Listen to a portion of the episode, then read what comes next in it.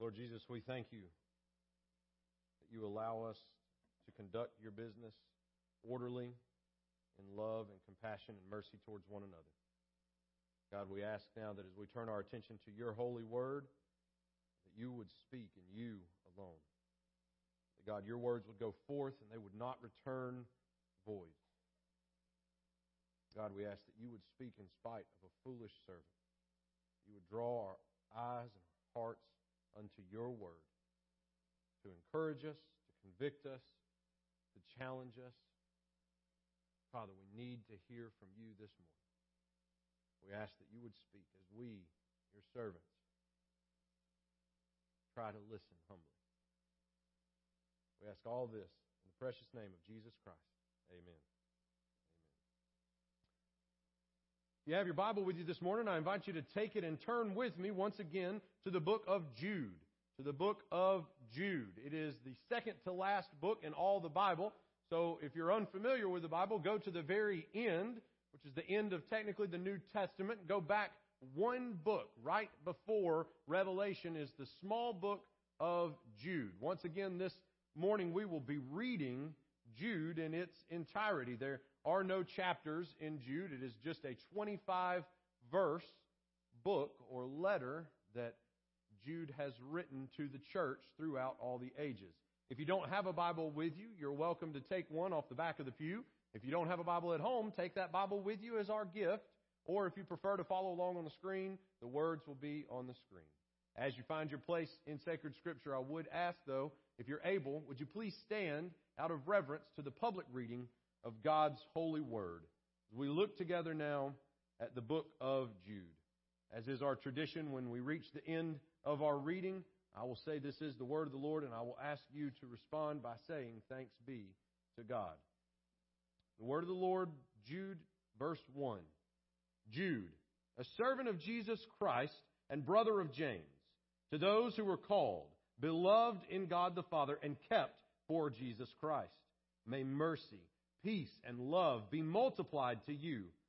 Beloved, although I was very eager to write to you about our common salvation, I found it necessary to write appealing to you to contend for the faith that was once for all delivered to the saints.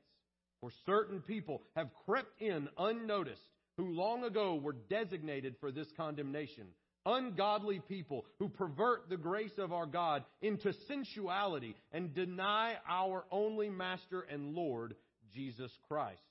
Now I want to remind you, although you once fully knew it, that Jesus, who saved a people out of the land of Egypt, afterward destroyed those who did not believe, and the angels who did not stay within their own position of authority, but left their proper dwelling, he has kept in eternal chains under gloomy darkness until the judgment of the great day.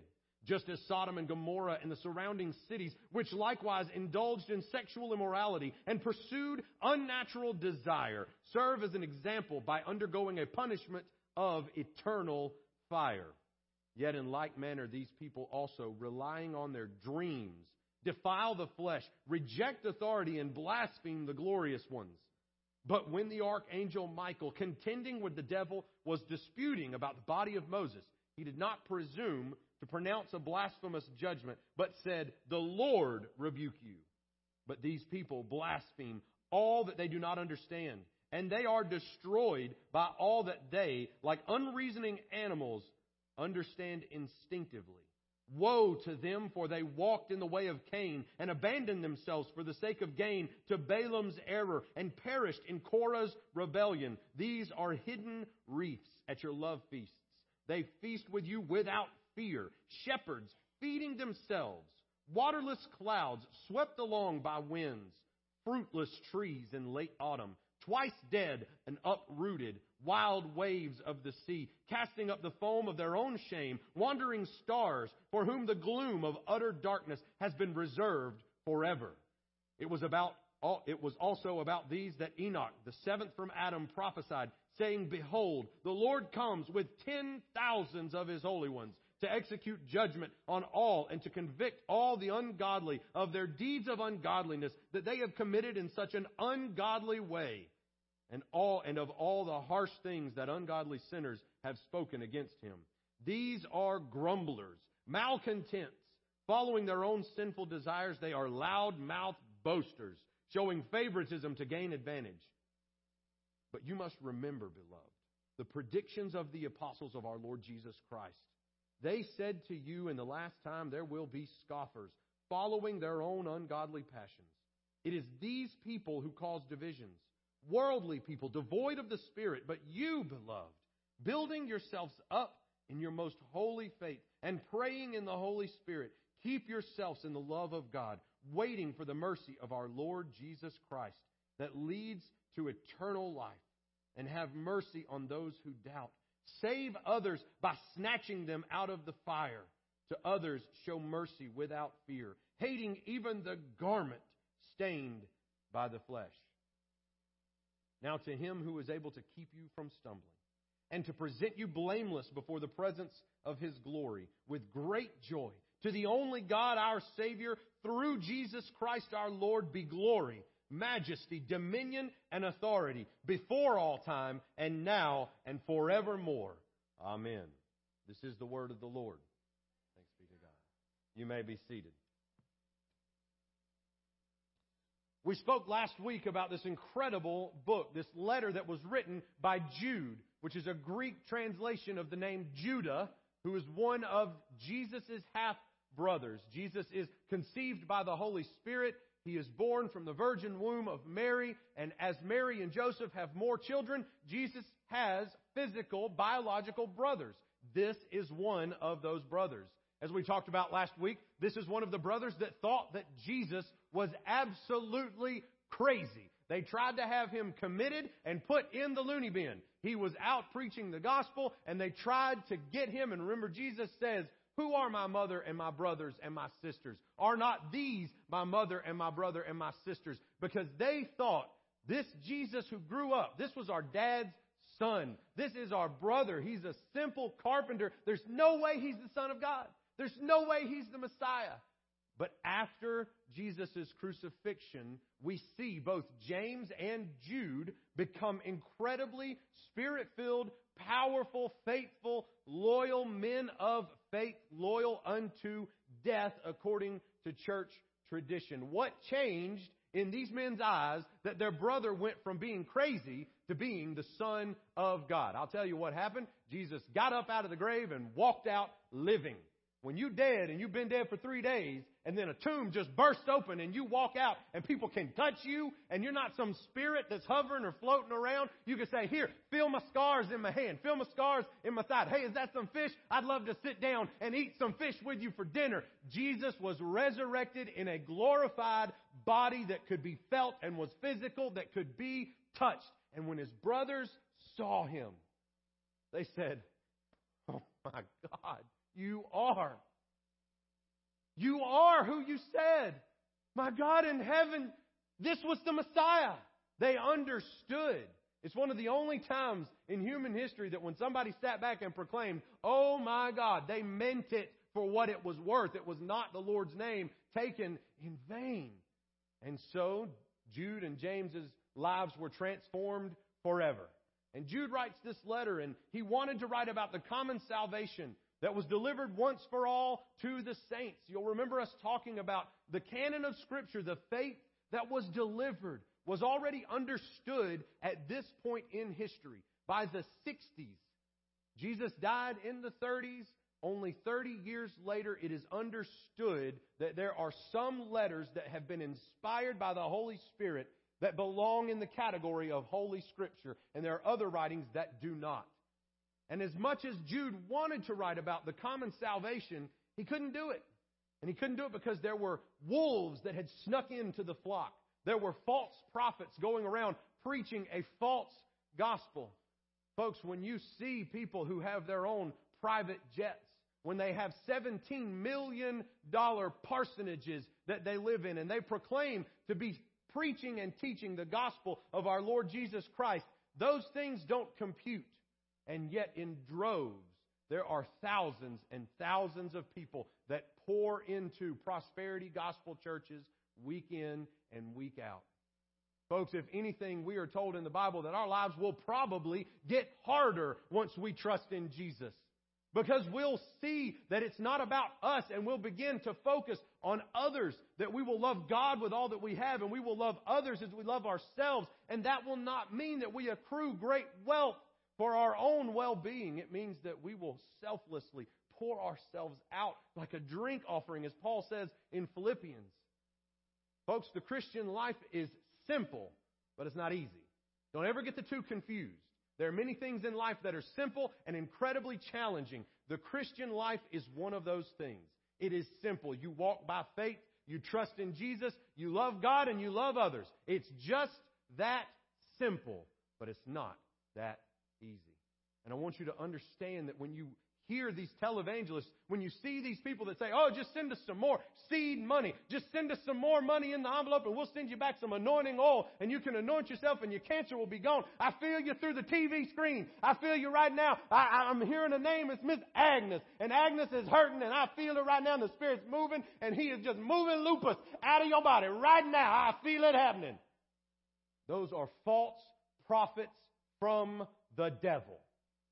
They want your money and they don't care at what cost it is to you. They don't care about you and their prayers are not heard. They are liars from the pits of hell. The gloomy darkness that we read about multiple times here in Jude and again in 2 Peter is reserved for those who would pervert the gospel for their own personal wealth, prosperity, and gain. Folks, do not believe the lies. There are others who have snuck in throughout church history, and it goes all the way back to Jude. Only 30 years after Jesus has died, there are people who are sneaking in to try and draw true believers and true Christians away from the truth of the gospel. This is not new. Televangelists, the prosperity gospel, somebody coming along and perverting and changing what the truth of the gospel is, is not new. It's as old as the resurrection itself. People tried to say that you believe in Jesus and you got to do all these other things. Today, there are denominations, there are cults that say, oh, yeah, yeah, yeah, you, you believe in Jesus and then you do all these other things. That's not the case. You believe in Jesus and live for Him. Give Him your life. That's it. So, He can't write about their common salvation. He has to write about what all has been going on. And he makes a lot of, of mentions to things that can be theologically difficult to wrestle with.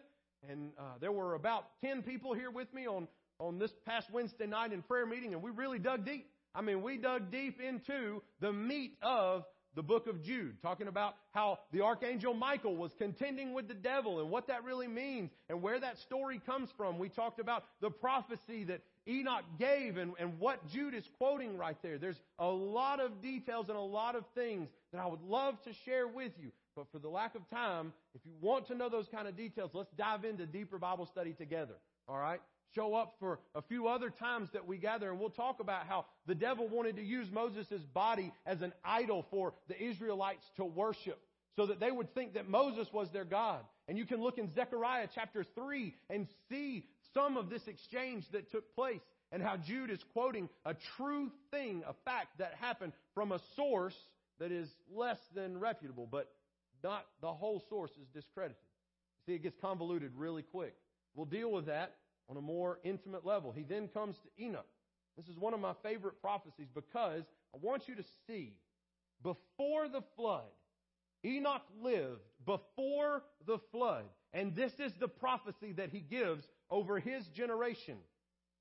Behold, the Lord comes with ten thousands of his holy ones to execute judgment on all and to convict all the ungodly of all their deeds of ungodliness that they have committed in an ungodly way and of all the harsh things that ungodly sinners have spoken against him. Four times we hear the word ungodly. There are ungodly people who have done ungodly things in ungodly ways and rebelled ungodly in ungodliness as sinners against the Lord. These are the people who were destroyed by the flood in the times of Noah. Enoch is Noah's great great granddaddy. And so Methuselah is Moses' granddaddy, and he goes and talks to Methuselah when the flood is coming, probably. Methuselah was alive for 969 years. He's probably still around just up until before shortly the flood. And I want you to understand the same things that were happening then have always been happening. Sometimes we like to think that we're on an island, that we exist in a time where things are worse than they've ever been. In all of creation, in all of history, it's worse now than it's ever been. And I want you to know that is not true. From the moment Adam and Eve sinned, sin entered this world and cursed my heart and your heart and every human heart. It cursed the very ground and the very earth that we live upon. And so from that moment forward, this world has been longing and groaning for redemption. It got so bad that the Lord had to flood the entire earth and just save one family. And then even after that, it got so bad that God's judgment was carried out over and over again. But the things that we look around and see were written about in the 60s, not the 1960s, not the 1860s, not the 1760s, the zero aught aught 60s. 30 years after Jesus dies, we have sayings about people following sensuality, grumblers, malcontents, following their own sinful desires, loudmouth boasters, showing favoritism to gain advantage. Did you think that today you're unique and you're special because nobody else in all of Christian history has faced foul businessmen or politicians who are loudmouth boasters, who are lying only for their own political gain and advantage? Jude wrote about it. It was happening in his life. It was happening for him there were loudmouth boasters who showed favoritism to gain advantage. There were people who were drawn away by their own sinful desires. Remember what happened in Sodom and Gomorrah, and, it says that they were reserved. In, in verse 13, it talks about the waves of the sea casting up the foam. The gloom of utter darkness has been reserved for them forever. When it talks about Sodom and Gomorrah, and it says, just as Sodom and Gomorrah and the surrounding cities, there in verse 7, much likewise indulged in sexual immorality and pursued unnatural desire, serve as an example by undergoing a punishment of eternal fire.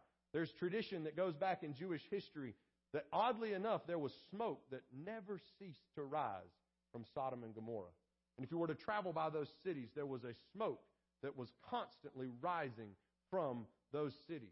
And so people began to believe that the judgment that God had of bringing fire down to consume the cities of Sodom and Gomorrah was an eternal flame because it continued to burn, because smoke continued to rise from those cities. There's also an eternal flame that we know of in the final judgment that those things are reserved for. And when our minds go to Sodom and Gomorrah and we read verse 7 and we think about people giving up their natural desires for unnatural desires, we immediately go to what we struggle with much in today's society, and that's a man with a man and a woman with a woman in matrimony or in a relationship or otherwise.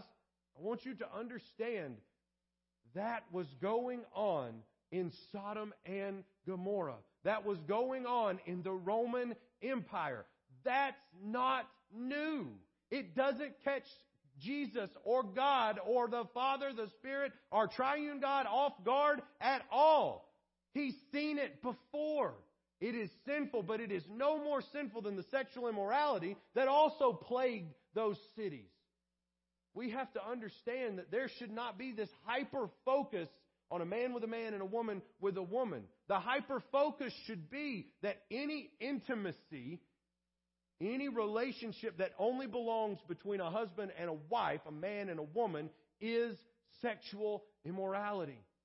We want to get so hung up on men being with men and women being with women, but we don't care about the pornography epidemic that is going across our nation and sweeping through our churches.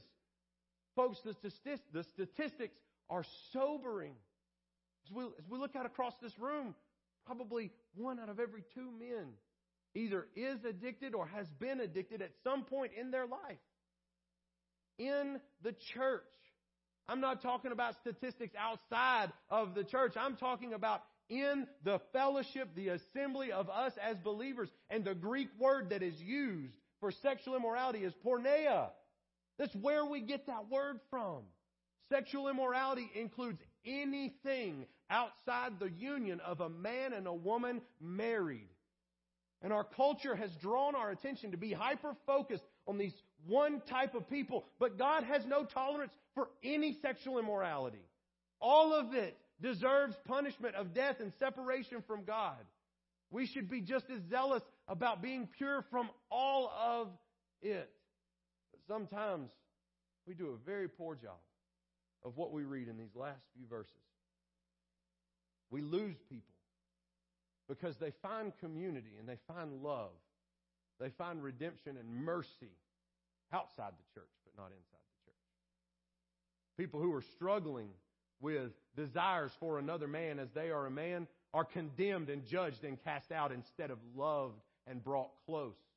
We have no category for friendship anymore because we're afraid somebody's going to call us a homosexual. I can't have a good close guy friend because the world doesn't understand what a friendship really is. They're going to say that I'm in a relationship with that person, not just a friendship.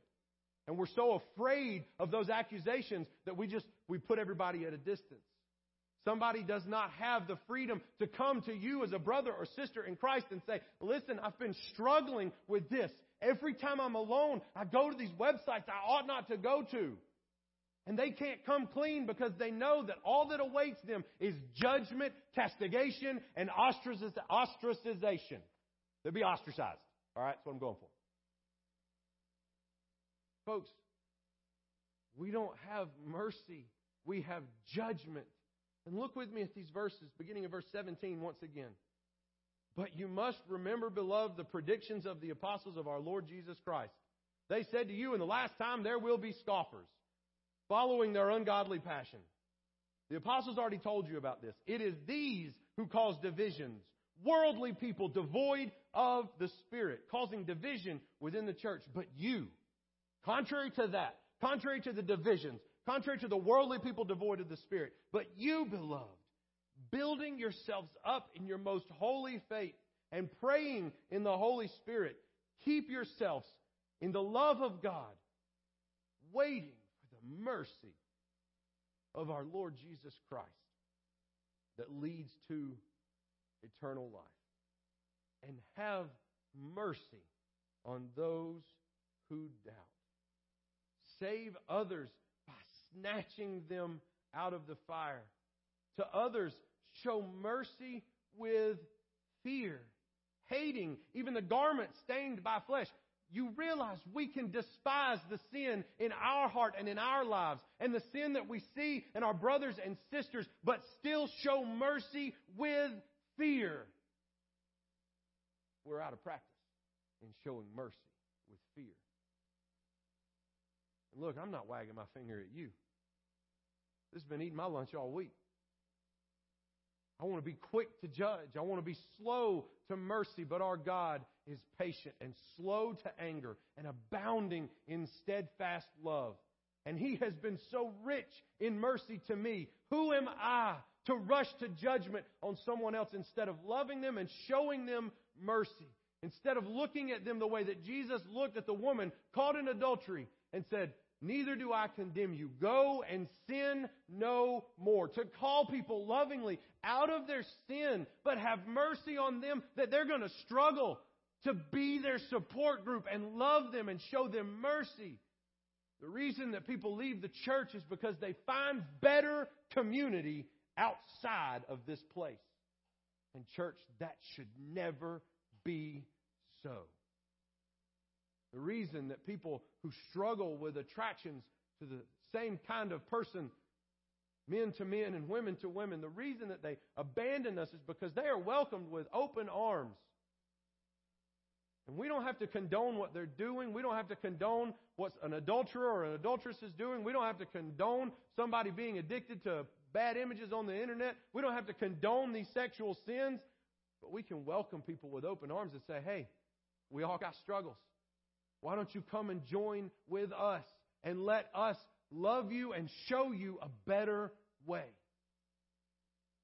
That is our call to love God with all that we have and to love others as we love ourselves. I, I would be willing to guess that you're a lot like me in the sense that if my thoughts were broadcast for one day, I don't know that I'd ever be able to show my face again. Why is it that way? Why are we so harsh with one another? Why do we cut each other off so quickly? And there's no room for confession. There's no room for repentance. There's no room to love somebody back into fellowship. Folks, God help us that we would show mercy on those who doubt, to snatch people out of the fire, to passionately pursue them that they, not, may, they may not end up in the fiery pits of hell, to per- pursue them and snatch them out of the fire with the love of Jesus Christ. And say, I don't condone what you're doing, but I love you, and God can heal you. God can redeem you. God can deliver you. God can save you. God can draw you into this fellowship and we will surround you with love and accountability and we will walk with you. And we know it's hard, but we are here and we're not going anywhere. Come to the Father and we will love you at the foot of the cross. I am one beggar looking at another beggar and all I can tell them is, hey, hey, there's bread down this way. Ain't no better than that. And I like to get up on my soapbox and say, Oh, so you struggle with that sin, huh? Well, let me tell you what, you better not be out, out loud or vocal about that in any way because then we will shun you because we are very good at hating even the garment stained by the flesh. We're just not even going to pretend like you exist. You're not welcome in this place, and if you do walk in here, everybody going to turn their head and just stare at you. Who they think they are coming in here? How dare they enter this place? This is holy and sanctimonious, and they are sinners that have walked into the house of God. God help us. Who are we? We are the sinners, not the tax collectors. That can't even look when they come in.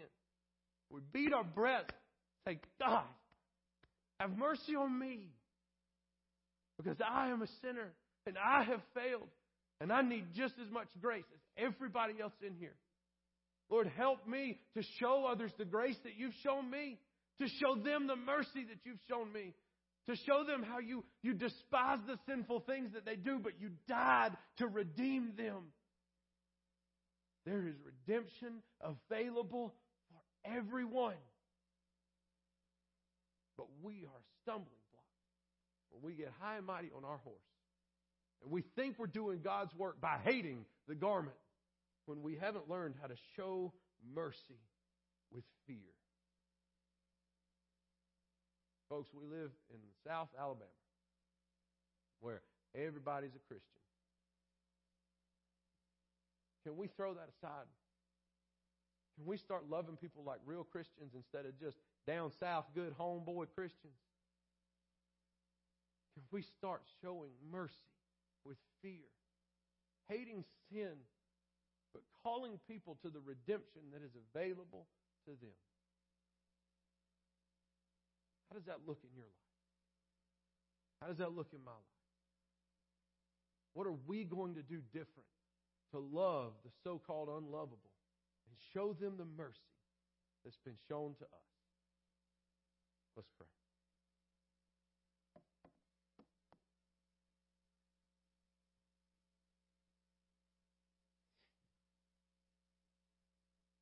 God in heaven, thank you for your love and for your mercy.